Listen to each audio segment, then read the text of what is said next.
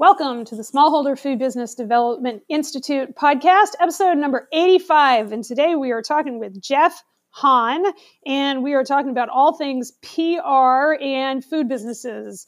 So, folks, grab a pen and paper as per usual because you really need this one.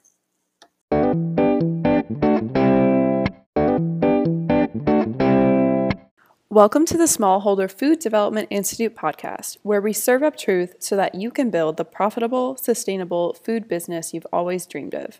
Now, here's your host, Dr. Michelle Fanninsteel.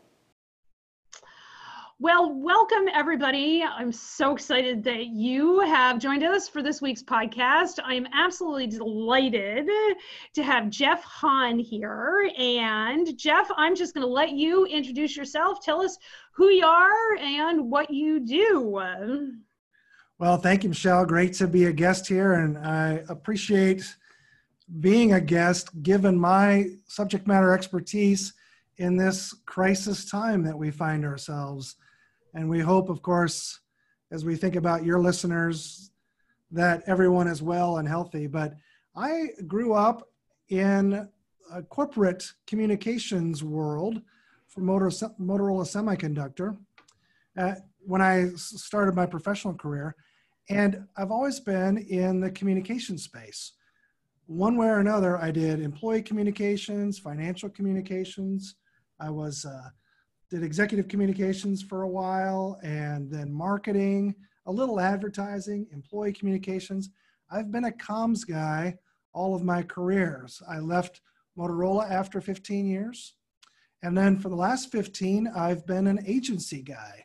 I've uh, run an agency here in Austin with um, several different brands associated with it, but we do a lot of promotional communications work for food brands, and also a lot of uh, protection communication, crisis com for food brands. That promote, protect, one two punch is what Apron Food PR is all about. And um, all of that is preceded by the fact that I grew up on a farm. So it's just wonderful to be in a food conversation all these years um, even through and finding ways to participate in the food industry through this particular and unique angle. Well, that's great. It's I think you know a lot of people who come to uh, the the food world, especially from communications, don't really have a farming and food production background, and they some of them like to eat, which is probably a good enough start. So, so as you started working with you know transitioning out of motorola and um, and going out on your own what do you wish you had known when you started? I think the most important lesson that i appreciate today is the challenge it's attention actually of how important it is to establish a specific expertise. Now here 30 years into my career i can say my specific expertise area is crisis communication. In my early years, I just thought to myself, hey, learn every communications function that you can to be a great generalist, which is good. I wouldn't change that for the world. I do wish, however, I would have known back then yes, be a generalist, but start. Um, start to work on your specialist area as well and really go deep in that space. Because it's here now at the 30 year mark that your expertise is what gets sought after and bought versus hey i'm a good comms person. I can do just about everything. All of that's true but it's not as valued as having a real crystal clear expertise that people can say i need a and you are it that's fascinating. You know, it's it's it's interesting as we look at food production businesses who are trying to scramble right now um, in response to the coronavirus and and and so many of our third spaces closing you know where we where we make food and serve food and and that and that sort of thing and and people are really trying to translate what they do into sellable expertise that they can use to keep their business afloat. It's true, and this is where creativity is really paying off inside of the COVID nineteen season that we're in. Who knows? Who knows how long it'll last, right? But you're finding some really innovative restaurateurs, for example, who are looking at their past sales and understanding, perhaps putting into clear focus for the first time. Hey, really, of the 25 menu items that we have, only uh, people mo- mostly buy three of them. So let's just cook those three and really be good at it and add that in, make sure that people know as part of their weekly new normals that they can come and get that signature dish. And so they become experts in that, those few dishes, that one commodity, that one thing. And people will move in their minds away from, oh, I think I'll just go get some food, into, no, I'm going to go get that food. So expertise can pay off in unusual ways, even in the midst of this situation. That's so interesting. I absolutely love that. Now, I think as as part of the response around coronavirus and, and things happening in a business, one of the things that you talk about is uh, the importance of forming a rapid response team. Can you talk a little bit more about what that is and, and why it's important and maybe who should be on it? Absolutely. I've written a book called Breaking Bad News 12 Essential Tools for Crisis Communications. And in Breaking Bad News, I have a five step model for rapid response. What's kind of weird right now is that coronavirus is a slow breaking situation, very different from typical, you know, listeria outbreaks. Those are fast breakers. So my model is geared to fast breaking situations, but no matter the speed or pace, the five elements are true. And the first element is the activation of a rapid response team. You got to get your team on the field. Of the five steps, and I'll be happy to tick them off for you as we go, but of those five steps, this is the one that brands and organizations mess up the most you wouldn't believe how many times I've showed up in a war room and nobody knows where to go. The doors are locked. Who's got the key? We don't know what phone number to call in on. What is the um, document we're looking at? I don't have that version. It's like an episode of Keystone Cops. The rapid response team has no uh, training. They don't know the roles that they're supposed to play. And there are seven distinct roles that I outline in my book. And they don't know how to uh, rapidly prosecute through very difficult decisions without a lot of information. So I think about this rapid response team as these seven key people filling very specific roles around a table, around a conference call, with the ability to execute decision making in a sequence that allows them to control a fast breaking news narrative. And if those players know their positions on the field, so to speak, uh, they can run the play. But if you don't know what your role is when you get on the field, it's a mess. So that's really the one of the opening chapters of Breaking Bad News is very specifically talking about the importance of getting the first step right. True. I mean, we often talk about how food safety is a team sport. You know, I mean, step one of your any food safety plan is form your team. yeah. yeah, precisely. And that's so important. It's such good advice that people just sort of like, oh, yeah, sure, sure.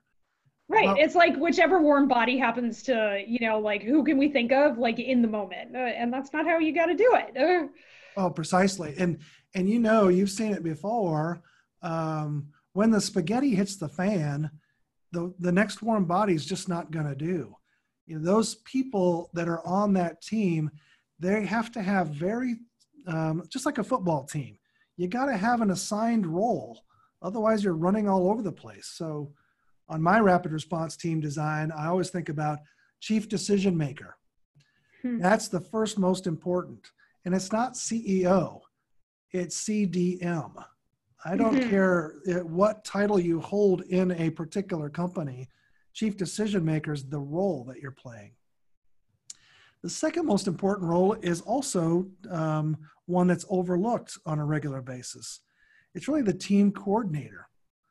And it may sound like an administrative function, but it's the, the key role to make or break the assembly of a rapid response team and the um, recording of activity, including the, the drafting of written materials throughout the activation. So on one end of the table, I got a chief decision maker. On the other end, in my ideal war room, I've got a really experienced team coordinator. On the sides, you get uh, a number of other players. There might be a subject matter expert, you need a communications person. Your attorney, a legal professional, is super helpful. A person like you, the subject matter expert, food safety expert, absolutely essential in that room. And then you might have a deputy chief decision maker as well. And the deputy chief decision maker is important because if your mother ever told you that nothing good ever happened after midnight, she is right. Um, no matter what, bad news is going to break at the worst possible time when chief decision maker is on an airplane, on a desert island someplace. It's 2 a.m. So your deputy has to then be immediately appointed to the to that chair for that day. And you need that redundancy in order to make sure you have the ability to make decisions. That makes so much that makes so much sense. And I and I do really see that, you know, I mean, they I had uh I had a client who had a sewer line break and he was I think in Alaska, might have been salmon fishing. It's like what do we do now? And i had to go out there you know and it's um and you know honestly it's one of the services i offer my people is is i am the deputy decision maker. Like you can't be there. I will drop everything and i will i will go out there. Um, but i think having that all laid out beforehand is incredibly important. So yeah, then tell hope, us. I hope people understand that about you and your practice because their their ability to actually on demand hire a deputy chief decision maker i don't know if you're in the food business how you do without someone like you it's really mysterious to me but uh, i'm sure you shake your head a lot at that same question I do. Uh, I do. And people do do it without me. And they do it, um, it takes a lot longer and it costs way more money um, not just in terms of like the recall itself and the time, money, and effort associated with the recall or, or you know, any adverse event that's going on, um, but especially in brand reputation. You know, the longer you got all that stuff out there and the less well you are doing in your social media and things like that, um, it, eh, the longer your brand takes a hit and the longer it takes to recover. Yeah, that's really part of the point of uh, Breaking Bad News. I put um, the entire model, my five point model, inside what I refer to as the TikTok box. And in the TikTok box, I'm basically telling readers, you have 120 minutes to get this fixed and mm-hmm. to establish narrative control. If you can't accomplish these five steps in 120 minutes, you're going to lose control of your situation. Wow, that's pretty crazy. So then if we look at the most important things that these small producers can can do when bad news about their business breaks like it's I've had I've had clients in recall, I've had clients with, you know, water main breaks, I've had clients with um, significant employee theft, uh, um, oh, food fraud, embezzlement. You know, I was just talking with somebody. I think I've had one client a year. I've been in, and I've been in business uh, eight years, one client a year that's been embezzled to more the tune of more than a million dollars. Right. Oh my mm. gosh, that just makes your gut hurt to hear Doesn't it. Mm.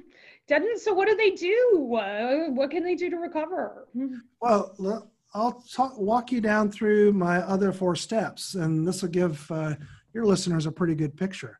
Activate your team. That's number one. Then your first responsibility is to, um, especially if you have media that's already communicating with you or on social media, you see that the problem has become public. Your first, your second step is to issue a holding statement.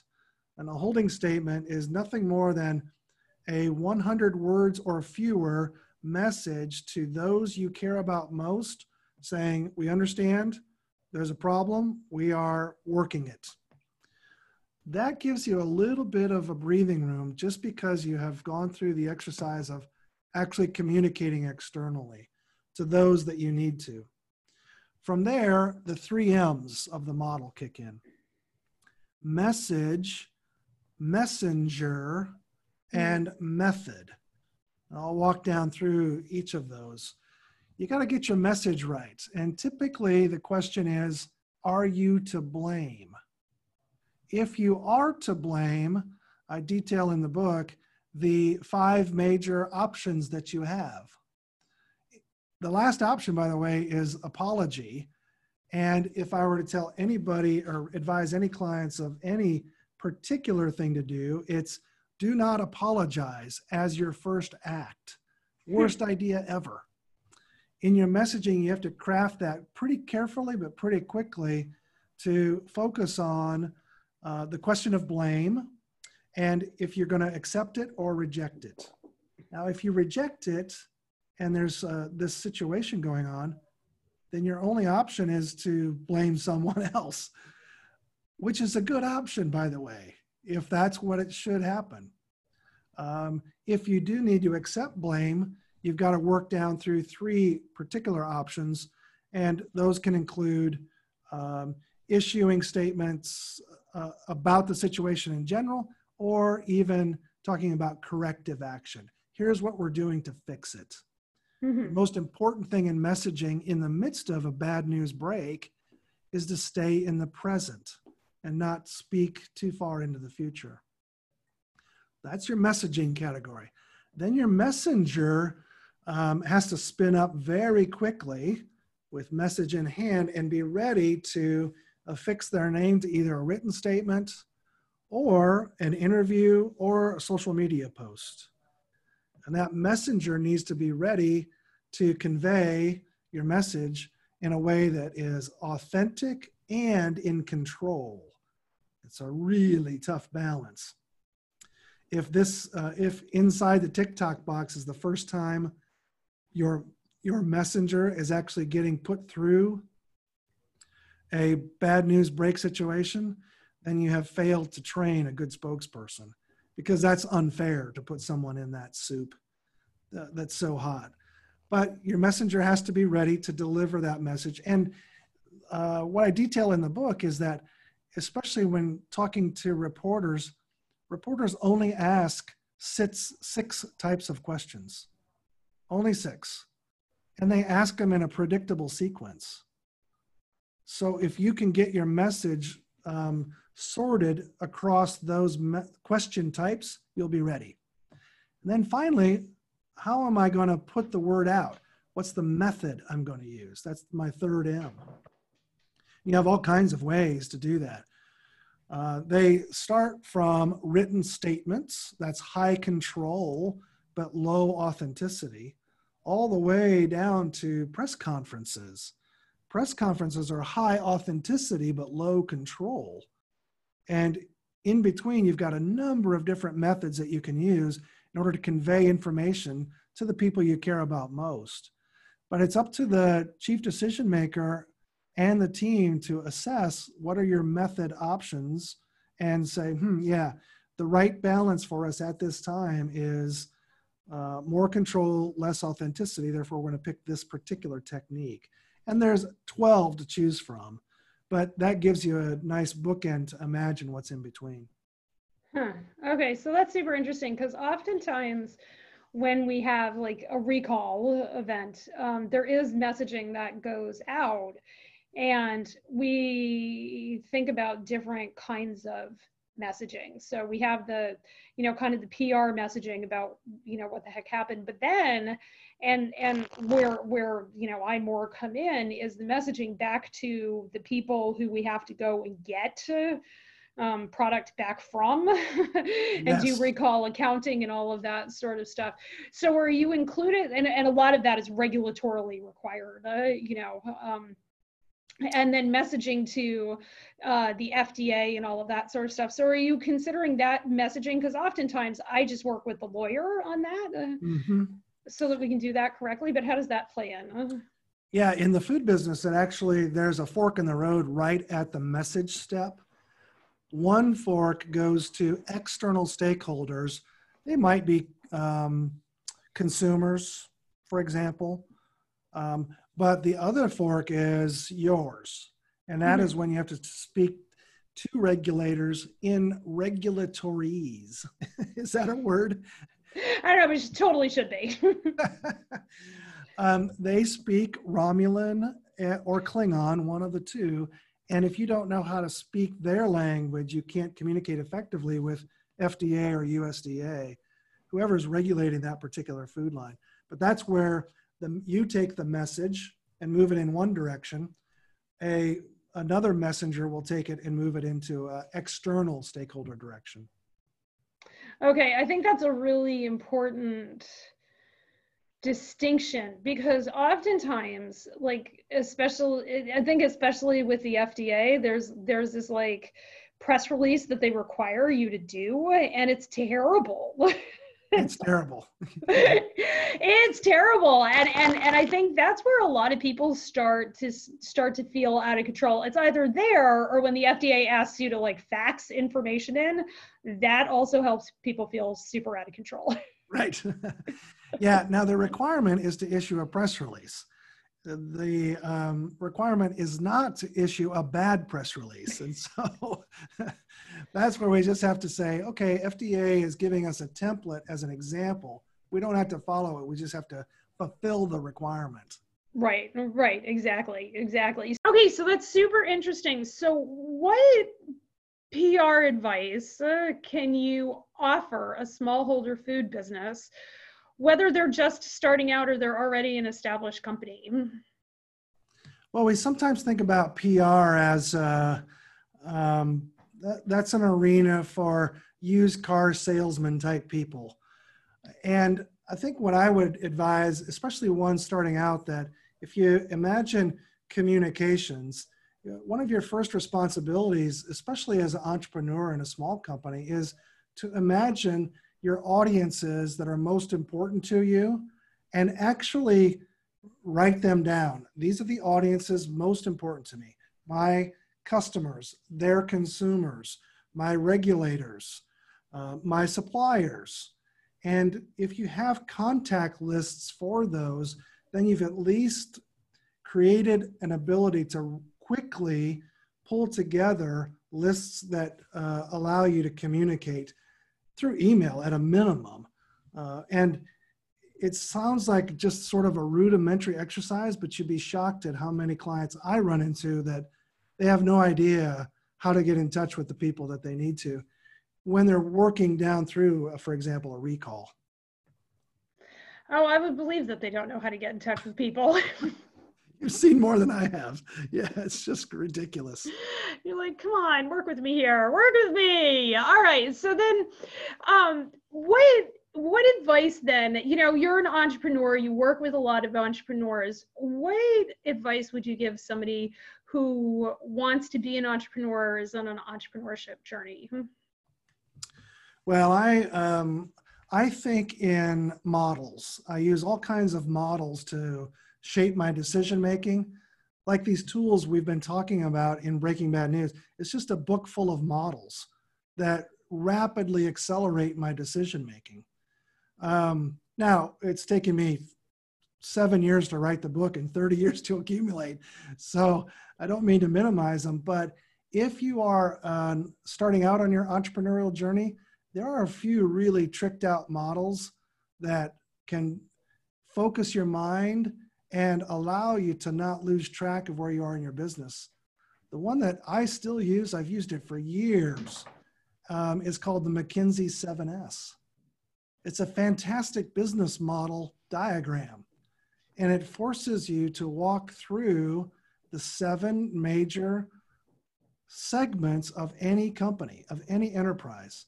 McKinsey 7S, if, if any of your listeners Google that phrase, oh, you'll see a dozen different examples of that model. But it forces you to address in the center of it, shared values. They're really critical. And then strategy, and then structure. And you move yourself all the way around the seven S's. It gives you a complete view of your company or organization that you're trying to run. And it also helps you understand, like a scratch and sniff kind of uh, model that you could get on the back of a cereal box way back when. Um, where, what stinks in in all of the things that you're doing, from your systems to your style to your skills, all of these are the part of the S's to your staff. Um, scratch and sniff, scratch and sniff. And if one of those bubbles smells bad, then that's what you have to address. Having that as a very disciplined or deliberate way to look at your business, no matter how large or small that it is, it's one of the great tools that I've used to grow from when I bought the company, we were 12 people. Now we're uh, 35. So um, it's stayed with me all this time and it's helped me stay focused on the things that matter most in times that matter the most. That's so impressive. I love that. I'm definitely going to go Google that. I had, you know, I thought I had, I thought I had it down on all those business models and things like that. But at McKinsey, it's it's got to be out of McKinsey Consulting, right? Uh, That's right. Yeah. Huh. Okay. And I will totally. Just up. a fantastic one, and so easy to. I mean, you'll learn it in 60 seconds. Okay. But practicing with it is a lifelong journey. Sure, sure. Well, you know, we always talk, we talk a lot about a lot of uh, infinite games around here. If you've uh, read Simon Sinek's new book, I have it on my bookshelf back here. That's right. it, I mean, but your entrepreneurship journey is an infinite game. that's right. I think that's one of the other um, illusions that entrepreneurs ought to set aside. I run into so many agency owners that they have this idea in their head hey i'm going to do this for x number of years and then and then i'm going to get bought. You know the odds of actually getting acquired are 0.001% in a normal market. Um, you just you cannot base your dream of cashing out with some sort of a unicorn and rainbow moment uh, based on those statistics. It's just not real so you have to be quite deliberate of either my, for example, my exit plan is to die behind my desk. That's good. Uh, that's good. At, at, least I know where I'm going to be. and I have no illusions that I might get bought, have this amazing lottery moment. Um, but uh, coming, uh, being at peace with that idea is really important. Otherwise, it's a super frustrating journey because you there is no end unless you shut it down and walk away and go to work for somebody else. But if you're really an entrepreneur, if that's in your bones, well, you've gone feral. You you can't work for somebody else. That would uh, that would defy the laws of physics. So, um, I think entrepreneurs on that journey have to be really uh, they got to give themselves permission to know this is a treadmill that never stops. So enjoy it as you go. Um, I had a great coach, one of my uh, best coaches I've ever had in business, this guy named Blair Enns. Blair runs Win Without Pitching. Mm-hmm. Um, and Blair did this exercise with us one time. He said, I'd like you to um, think just for really uh, not more than 30 seconds what are the three things that, once you're all done with this business, three things that you would do? And of course most people oh i'd take i'd travel. I would you know finally get into shape. Some of the standard stuff a few more exotic responses. Then he changed the rules. He said now new rule. You can never quit. You can never sell. You can never retire. Well what he's trying to help us understand is look those things that you wrote on your list you've got to work those into your entrepreneurial journey you got to do those now along the way. Otherwise, the job eats you to death. And you wake up one morning not knowing what happened. And so I thought that was just terrific encouragement. It sure stopped me and made me think, what are those, you know, three year, five year things that I want to make sure I accomplish in my journey as milestones for what will someday lead to a moment when when police officers put tape around my body on the floor behind my desk. oh my god, that's hilarious. But that's really no, I mean I think that's really good. We always I was when I'm talking with clients, you know, it's all about where, you know, what is your like what's your exit plan? And they are thinking unicorns and daisies and and that's like that's never it. That's never it. It is it is just even in the food business you know you want to talk about justin's peanut butter or any of these big you know brands that get bought out but that's that's mostly not happening. That's right. It does happen which creates this false sense of uh, oh that's the path. Uh, but mm-hmm. I mean, for the vast majority of us, no. That is not it. Not happening. So create another enjoyable path. One of the great things I see here in Austin, for example, um, food entrepreneurs who have done pretty well for themselves have rallied together to create a program called SKU, SKU. And I don't think it's an acronym that stands for anything associated with a program. But SKU is um, it's a food entrepreneur incubator. Mm-hmm. So they are all giving back or reinvesting time and expertise into these up and coming food entrepreneurs, and they're doing it as they're growing their own businesses too. So it's really uh, that's a great way to imagine one of the milestones on your roadmap. Um, I'm going to, at this juncture, at about, hmm, you know, 10 years, I'll have experiences to share um, with others. And by the way, what I have found, especially in managing 35 people with a lot of younger staff, when I'm, um, when I have reached certain years in my own profession, in my own professional journey, um, I can't relate to those who are younger anymore.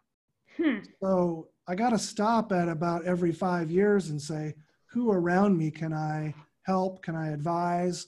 Maybe do some mentoring on? Because I can relate to them five years ahead or five years behind.